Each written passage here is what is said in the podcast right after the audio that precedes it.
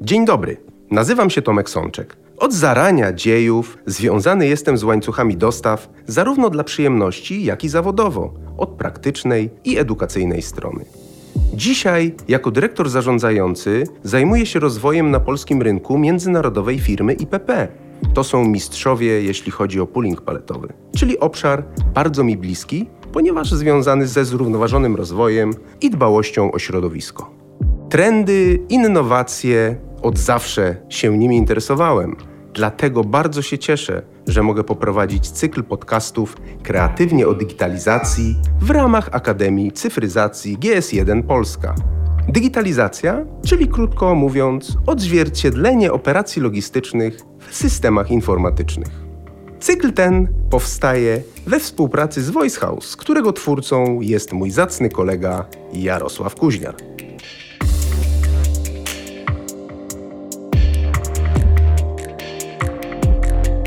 W dzisiejszym odcinku porozmawiamy o branży retail, o wyzwaniach i trendach, o technologiach i innowacjach.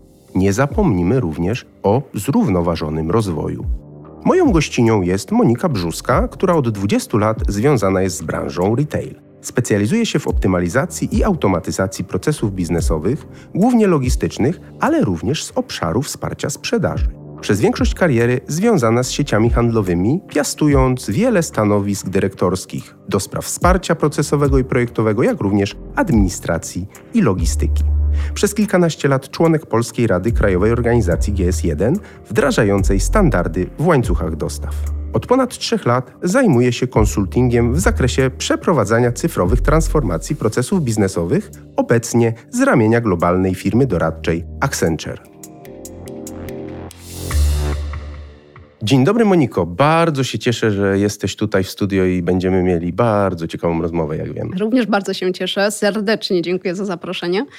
Dla mnie jest to naprawdę zaszczyt być tutaj i móc podzielić się moją wiedzą, doświadczeniem ze słuchaczami. Na pewno skorzystają, ja też skorzystam z twojej wiedzy, bo jesteś niekwestionowaną ekspertką w retailu i nie tylko. Ale tak na początek zapytam cię, bo mnie to ciekawi, czy plotki mówiące o nieuchronnej śmierci sklepów stacjonarnych są przesadzone? Myślę, że nie. Myślę, że wiele osób się tego może obawiać, a zwłaszcza, że w czasie pandemii zauważyliśmy bardzo skokowy wzrost w ogóle e-commerce'u, tak? I tego, że sieci handlowe bardzo mocno zaczęły te funkcjonalności, jeśli ich nie miały, u siebie rozwijać. Natomiast ostatnio obserwujemy też jeden z takich trendów, który jest na rynku, który jest połączeniem trochę właśnie doświadczeń fizycznych z doświadczeniami digitalowymi, cyfrowymi. Nawet ma swoją nazwę, nie wiem, czy nie pomylę jej. Phygital chyba to się tak nazywa, dokładnie. Od physical i od digital. Chodzi chyba tam o to, że tak naprawdę klienci, ci, którzy robią zakupy w internecie, bardzo chętnie wracają do sklepów stacjonarnych po to, żeby faktycznie zobaczyć ten towar i fizycznie go kupić już w sklepie stacjonarnym, natomiast wcześniej oglądają go sobie w internecie. Tak jest. Czyli nie sądzę, żeby ten sklep stacjonarny zniknął, zwłaszcza, że on pozwala na tworzenie takich fajnych doświadczeń u konsumentów. Jednak zakupy online'owe to są zakupy przed komputerem, przed telefonem, tak? Nie oszukujmy się.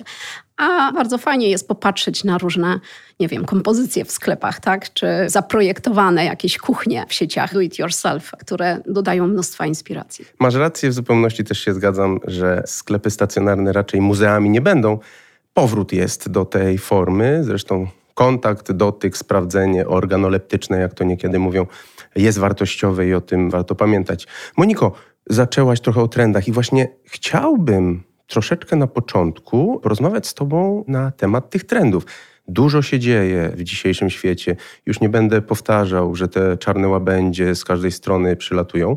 Żyjemy w ciekawych czasach. Wiemy, że retail stacjonarny odżywa, ale też tam dużo się dzieje, ponieważ jednak musi się dostosowywać do tego, co nas otacza. Jak ty widzisz największe problemy i wyzwania dla tej branży retailowej? Co za trendy obserwujesz? Tomku, faktycznie masz rację. Ostatnie lata dla branży retail były sporym wyzwaniem. Nadal odczuwano skutki pandemii, do tego dochodzą kolejne wyzwania, wydarzenia na świecie, wojna, wysoka inflacja. A wszystko to powoduje zakłócenia w łańcuchach dostaw i w kondycjach finansowych detalistów. No, z jednej strony jest mnóstwo tych wyzwań, trudnych sytuacji, zagrożeń, natomiast z drugiej jednak strony retail mierzy się również z takimi nowymi tendencjami, nowymi trendami, zachowaniami konsumenckimi, które się pojawiają. Te z kolei są pewną szansą i odpowiednie ich wykorzystanie daje możliwość wyróżnienia się na rynku. No a ponieważ w branży retail wiadomo rządzi klient, to wygrywa ten, kto potrafi dostosować się odpowiednio do tego, jakie klient ma wymagania. Nawet bym powiedziała, nie tylko dostosować się, co wyprzedzać te wymagania, a nawet czasem je kreować, tworzyć. Warto więc obserwować, co dzieje się na rynku, a jak zachowują się klienci. Wchodzi też na rynek młode pokolenie, pokolenie Z, które kompletnie ma inne oczekiwania wobec detalistów. Pokolenie wychowane na internecie i social mediach, bardzo różne od wcześniejszego, wymagające, ciekawe. Zadaniem retail jest właśnie dostosowanie się do tego, co dzieje się na rynku. Dobrym przykładem jest właśnie to, co zadziało się w czasie pandemii, kiedy sklepy stacjonarne świeciły pustkami. Nagle skokowo bardzo rozwinął się e-commerce. Firmy, które go nie miały, bądź te funkcjonalności miały bardzo takich, było ich po prostu niewiele, nagle je rozwinęły bardzo mocno. Faktycznie zwróciłabym uwagę na kilka takich trendów, może nawet nie tyle trendów, co też cech retaila, które w kolejnych latach będą, myślę, miały bardzo duże znaczenie. Pierwsza to jest to coś, co nie jest nowe, stale natomiast aktualne w branży i teraz może nawet bardziej aktualne niż było wcześniej, a mianowicie dążenie do optymalizacji kosztów. Pamiętajmy, branża retail to handel, tak? Handel, który zarabia na marży, więc optymalizacja kosztów jest tutaj niezmiernie istotna. Wiadomo, wysoka inflacja nie pominęła tej branży. Moim zdaniem jednak różnica w stosunku do wcześniejszych okresów, kiedy też optymalizacja kosztów była istotna, polegać teraz będzie na podejściu do tego, jak te koszty optymalizujemy. I moim zdaniem obecnie sieci zaczynają odchodzić od takiego uciskania dostawców ciągle na obniżanie cen zakupów, od takiego wykorzystywania swojej wyższej siły sieci handlowej, dużej sieci handlowej w kierunku bardziej partnerskiej współpracy z dostawcami, myślę, i pójścia w kierunku optymalizacji procesów właśnie i wspólnie z dostawcami szukania tych rozwiązań na optymalizację kosztów. Także myślę, że to będzie taki kierunek. Wiadomo, e-commerce się coraz bardziej rozwija i będzie się rozwijał. Tutaj nie będę wchodzić w szczegóły, bo miałeś już innych prelegentów bardziej doświadczonych ode mnie w e-commerce. Może jedynie warto wspomnieć, że aktualne raporty mówią, że prawie 80% internautów regularnie dokonuje zakupów, co jest ważne, czyli nie tylko sporadycznie, ale regularnie. Coraz bardziej zanikają więc tradycyjne geograficzne ograniczenia handlu, rynki otwierają się coraz bardziej i by za tym nadążać należy wdrażać nowe technologie. Tak? Bez technologii po prostu nie będziemy w stanie skalować biznesu na taką skalę, jakie są oczekiwania rynku. Kolejnym, myślę, takim ciekawym zjawiskiem jest to, jak zmienia się wielkość jednostkowych zamówień. Z jednej strony obserwuje się, że wartość jednostkowych zamówień rośnie przy jednoczesnym zmniejszeniu częstotliwości zamówień w retailu. Mówi się, że trend ten wynika z takiej pewnej nowej tendencji do tworzenia zapasów. Być może jest to wynikiem pandemii, być może wynikiem wojny. Natomiast z drugiej strony obserwujemy coś kompletnie przeciwstawnego. Jest też tendencja do minimalizmu, jest też tendencja też z racji wysokiej inflacji, wysokich kosztów do robienia też mniejszych zakupów w drugą stronę. Więc u niektórych obserwujemy właśnie zamiłowanie do minimalizmu, a częściowo wynikające, myślę, że to jest ciekawe, z dbałości też o środowisko i z pewnej takiej wrażliwości na warunki, w jakich pewne produkty są produkowane. Ludzie po prostu, szczególnie to młode pokolenie, woli kupić mniej, a dużo lepszej jakości. Także to pokolenie Z myślę, że będzie stanowiło bardzo duże wyzwanie, stanowi już duże wyzwanie dla retailu. Urodzeni właśnie po 1995 roku mają dosyć takie jasne oczekiwania od producentów i sprzedawców. Potrzeba takiej bezpośredniej komunikacji, zamiłowanie do cyfryzacji, do technologii, szczególnie właśnie w całej usłudze sprzedaży. Chęć budowania lojalności konsumenckiej za pomocą mediów społecznościowych, to jest fajne, a nawet dokonywanie zakupów online, bezpośrednio z social mediów, tak? Czyli nie tak jak my byliśmy nauczeni ze sklepów internetowych www. Tylko po prostu bezpośrednio z social mediów. Ma to nawet swoją nazwę. Nazywa się social commerce. To są nowe technologie, które są szczególnie dla retaila tworzone. Można tu wymienić takie technologie jak, technologia AI czy uczenia maszynowego, tak, do personalizacji doświadczeń zakupowych, podejmowania decyzji na podstawie analizy danych, technologia technologie rzeczywistości rozszerzonej, technologie wirtualnej rzeczywistości, tak? Robotyka, automatyzacja. Myślę, że to, że one się tak szybko rozwijają i to, że detaliści widzą tę potrzebę, a tak naprawdę odczuwają to już jako must have, to będzie zmieniać retail bardzo mocno. Zmienia już zresztą. Właśnie ta technologia, o której mówisz, i o niej też chcę troszeczkę porozmawiać, bo tutaj to jest bardzo ciekawy temat. Dużo się dzieje w tym obszarze. Cały czas powtarzam nieustannie, że technologia sama się nie wdraża, są potrzebni do tego ludzie. To też jest z drugiej strony wyzwanie. I właśnie ta technologia, ta automatyzacja we współpracy, która daje nam poczucie takiej pewności, że jesteśmy w stanie lepiej sobie radzić, tak, w tych trudnych czasach. Ty masz ogromne doświadczenie w handlu detalicznym. Ja wiem, jak kluczowym procesem jest order to cash, tak, że to musi funkcjonować, to musi działać sprawnie, bo chcemy pozyskiwać ten pieniądz szybciej i nim obracać, bo tak to działa w ten biznes. I ty też bardzo dużo spędziłaś czasu w EDI-u. Nadal się tym zajmujesz. Nie bez kozery wracam do tematu EDI, bo we wcześniejszym podcaście omawialiśmy ten temat. Wiem, że jest duże zainteresowanie tą technologią, nadal nieznaną, co tu dużo kryć, a bardzo starą.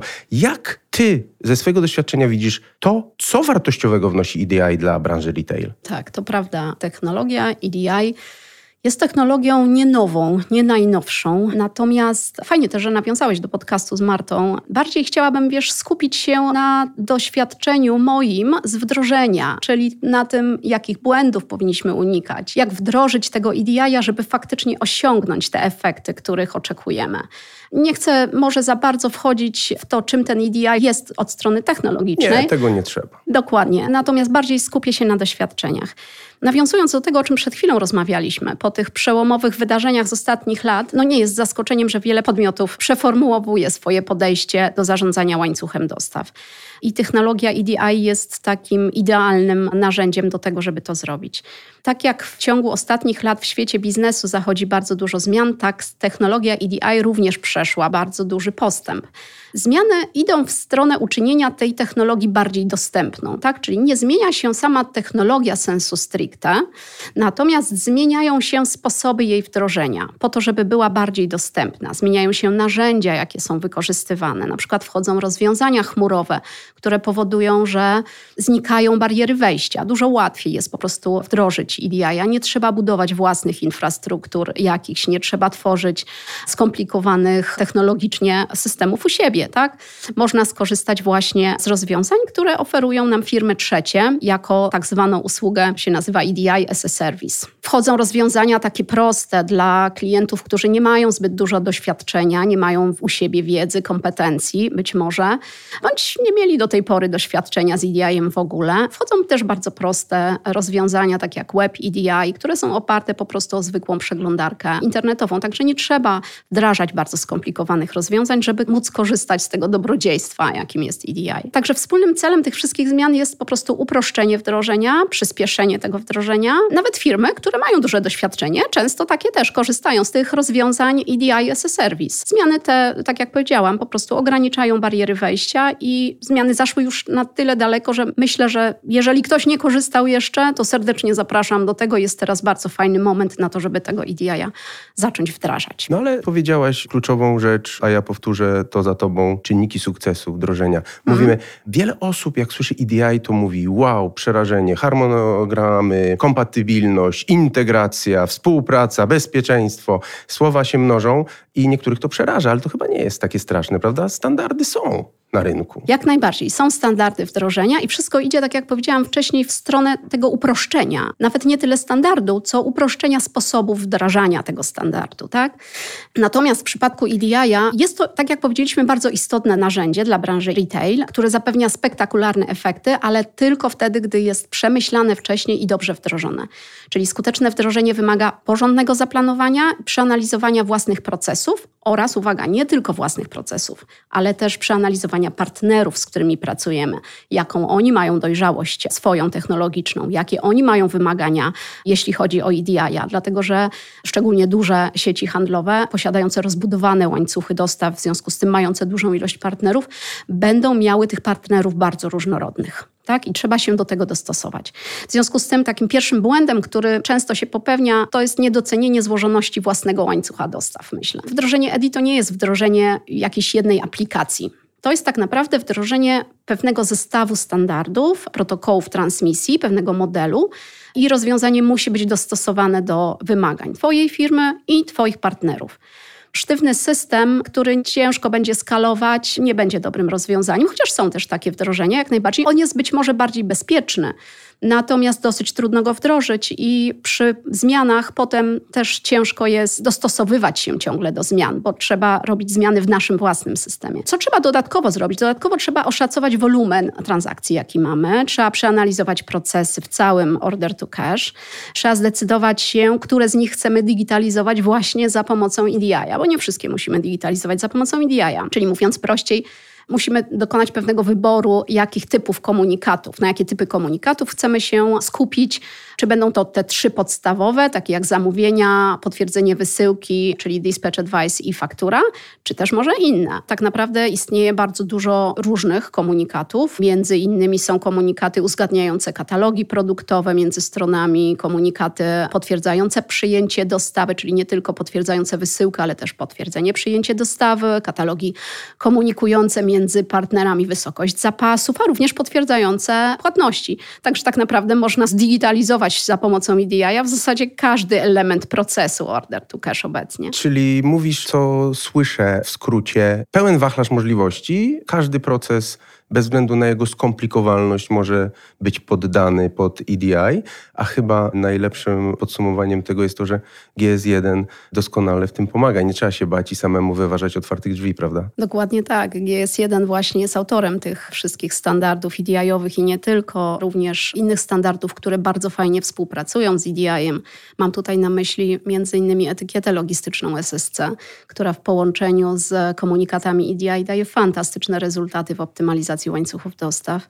Innym standardem, który też jest tutaj niezbędny, są globalne modele danych wypracowane przez EDI, czyli tak naprawdę zestaw atrybutów zdefiniowanych dla branży FMCG. Ostatnio zostało zdefiniowane to też dla branży do it yourself, które dzięki temu, że jest to ustandaryzowany model tych danych produktowych, pozwalają w fajny sposób tą synchronizację danych pomiędzy partnerami usprawnić. Zahaczyliśmy o temat master daty produktowej. Dokładnie, tak? Istotny w tym całym przedsięwzięciu, że się tak wyrażę. Dokładnie, w kontekście EDI bardzo istotne jest, aby master data była aktualna, była zsynchronizowana między partnerami. Jeśli informacje dotyczące produktów, cen, adresów, lokalizacji, do których towary są dostarczane, nie są zgodne pomiędzy partnerami, to mamy błędy. Dlatego konieczne wcześniejsze jest wprowadzenie procesów synchronizacji i utrzymania właśnie spójności master daty. Tak jak powiedziałeś, wdrożenie standardów GS1 znacząco upraszcza i skraca ten proces. Tutaj jest fajna taka zależność, że dążąc do 100% wskaźnika przyjęcia EDI, a zawsze jak wdrażamy EDI dążymy do tego, żeby wszystkie komunikaty były w 100% akceptowane, to w pewnym momencie wdrożenia eliminujemy liczbę ręcznie wprowadzanych danych. To jest jeden z takich bardzo podstawowych efektów korzystnych z wdrożenia EDI-a, a to z kolei minimalizuje liczbę błędów w danych, czyli tworzy się taki łańcuszek. Tak? Poprzez to, że eliminujemy błędy w manualnym wprowadzaniu danych, mamy coraz bardziej prawidłowe dane, czyli tych błędów w samej master dacie jest coraz mniej. Master data, wiemy, że to, co wprowadzisz, to dostaniesz w ostatecznym rozrachunku, więc trzeba bardzo mocno pilnować tego wsadu, który zasila EDI i nie tylko EDI. Moja droga, nie byłbym sobą, gdybym jeszcze nie pociągnął tematu zrównoważonego rozwoju mi bardzo bliskiej dziedziny, z którą żyję na co dzień, prywatnie i zawodowo, mam nadzieję. Powiedz mi, czy EDI wpisuje się w zasady zrównoważonego rozwoju? Wydaje mi się, że tak. Jak najbardziej, Tomku. Zgadzam się w 100%. EDI jest to technologia, która bardzo wpisuje się po pierwsze w troskę o naszą kochaną planetę poprzez właśnie paperless. Mam tu na myśli nie tylko znaczące zmniejszenie zużycia papieru, wręcz w zasadzie jego eliminację w procesach, które uruchamiamy dzięki EDI-owi, ale również dzięki temu, że zmniejszamy kopiowanie, drukowanie, czyli wszystko, co jest wokół tego papieru, tak? Dodatkowe elementy, które nam zanieczyszczają środowisko. Również archiwizację papieru, recycling. Ponadto coraz częściej wchodzą ostatnio, tak jak mówiłam, rozwiązania as a service oparte o chmurę, a wiemy, że chmura to nie tylko możliwość szybszego pokonania bariery wejścia, wdrożenia takiej technologii jak na przykład EDI, ale również zmniejszenia infrastruktury IT w firmach, a zmniejszenie infrastruktury IT w poszczególnych firmach, korzystanie wspólnej daje nam mniejszą potrzebę wykorzystania powierzchni, hardware'u, klimatyzowanych serwerowni, w związku z czym jakby kolejny dodany pozytywny efekt na nasze środowisko. EDI zapewnia też niezrównaną taką widoczność łańcucha dostaw, możliwość kontroli, wysokich standardów, nawet mówi się, że jest takie sformułowanie jak zrównoważone łańcuchy dostaw. Tak? Myślę, że rozumiejąc zrównoważony rozwój szerzej trochę, EDI poprzez to, że generuje duże oszczędności w kosztach, stwarza możliwość reinwestowania tych pieniędzy, które zaoszczędzimy. Tak? Można je wydawać na pewne działania prośrodowiskowe, na pewne społeczne, jakieś aktywności. Także myślę, że tak, zdecydowanie można powiedzieć, że EDI wpisuje się w trendy zrównoważonego rozwoju. Bardzo mi się podoba to, co powiedziałaś, że oszczędności generowane przez EDI można przeznaczać na inne cele, na przykład sadzenie drzew. Pochwalę się, że sam sadzę drzewa, bo moja organizacja, w której pracuję, bardzo tego pilnuje. Paperless powiedziałaś. Jest dużo różnych rozwiązań paperlessowych. Dlaczego EDI tak się wyróżnia w tym paperlessie? Ponieważ jak najbardziej jakby taką pierwotną, podstawową korzyścią z EDI-a jest eliminacja papieru, a my jako ludzie lubimy pokazywać rzeczywistość na cyfrach, to przygotowując się do tego podcastu sprawdziłam sobie kilka danych statystycznych i zrobiłam pewne wyliczenie. Statystyczny polski pracownik zużywa rocznie prawie 8 000 arkuszy papieru, A4. Taki typowy pracownik biurowy trochę więcej, nawet do 10 000. Wylicza się, że z jednego drzewa powstaje również około 8 do 10 tysięcy kartek papieru. Prosty rachunek, tak? Okazuje się, że żeby wyprodukować taką ilość papieru, aby jeden pracownik biurowy mógł pracować przez rok, trzeba ściąć jedno drzewo. I teraz kluczowe. Zgadnij, ilu mamy w Polsce aktualnie pracowników biurowych? No mógłbym się pokusić o szybką kalkulację, ilość dorosłych versus pracujących tu i tam. Nie będę strzelał, nie mamy na to czasu. Powiedz mi. Dokładnie, ja to sprawdziłam. Aktualnie statystyki mówią, że mamy około 5 milionów pracowników biurowych. Wiesz, co to oznacza? Jak na jednego pracownika rocznie jedno drzewo, to rocznie w Polsce 5 milionów drzew idzie na samo tylko to, by pracownicy biurowi mogli pracować z papierem. Więc każda technologia, która pozwoli na zmniejszenie tej wycinki drzew, myślę, że będzie jak najbardziej warta uwagi, a technologia EDI właśnie taką jest. Słuchaj, to musimy to rozpowszechnić, ten EDI, ponieważ ja nie chcę, żeby te drzewa, które ja sadzę, były ścinane na papier. Nie dopuszczę do tego. Pokazałaś cyfry, zresztą cyfry docierają do wyobraźni, które szokują. Tym bardziej warto je podkreślać i cieszę się, że to powiedziałaś. Korzystając z Twojej obecności, droga Moniko, bo czas nagli i tematu wiele i wiem wątków, które były zasygnalizowane, nie wszystkie zdążyliśmy poruszyć. Będzie czas może jeszcze raz. Powiedz mi, korzystając z Twojej obecności, Twojego doświadczenia w branży, we wdrażaniu standardów, również GS1, co jeszcze jest godnego uwagi? Na co powinniśmy zwrócić uwagę my, ludzie próbujący digitalizować łańcuchy dostaw? Mówisz poza EDI-em już samym, tak? Już jakieś inne technologie. EDI na boku. Wiesz co, ostatnio to, co mnie bardzo interesuje, to jest temat traceability w łańcuchach dostaw, czyli takiej przejrzystości tych łańcuchów dostaw. Niedawno, rok temu ruszyły też prace nad cyfrowym paszportem produktowym w ramach Zielonego Ładu Unii Europejskiej i w pracę nad tym rozwiązaniem włączyło się aktywnie również GS1. Dzięki temu rozwiązaniu w przyszłości każdy będzie mógł śledzić szczegółowe informacje o zakupionym produkcie, jego składzie, pochodzeniu, sposobach recyklingu, tego jak został wyprodukowany. Także myślę, że jest to bardzo ciekawa inicjatywa i technologicznie teraz rozwijana.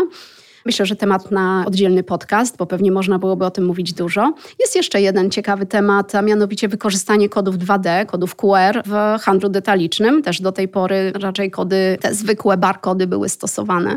Wszystkie hardware'y były przygotowane też do wykorzystania kodów, barkodów i myślę, że właśnie wykorzystanie QR, to co teraz promuje organizacja GS1 bardzo mocno, jest też warte uwagi. Czyli reasumując, dużo się dzieje. Bądźmy uważni i nie przegapiajmy inicjatyw, innowacji, które usprawniają nasze łańcuchy dostaw, nie tylko łańcuchy dostaw, również inne procesy.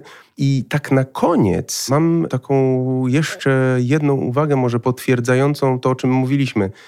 Warto wdrażać EDI, prawda? Bo ty jako ekspertka w tej dziedzinie dostarczyłaś nam tu tyle argumentów za tym, a ludzie firmy nadal się boją. Czyli ostatnim zdaniem, może tak podsumowując, jak przekonasz niewierzących w wartość EDI? Można byłoby tak na szybko wymienić taką piątkę korzyści z wdrożenia EDI-a. Będzie to redukcja kosztów, wynikająca nie tylko z paperless, ale też ze zmniejszenia pracochłonności.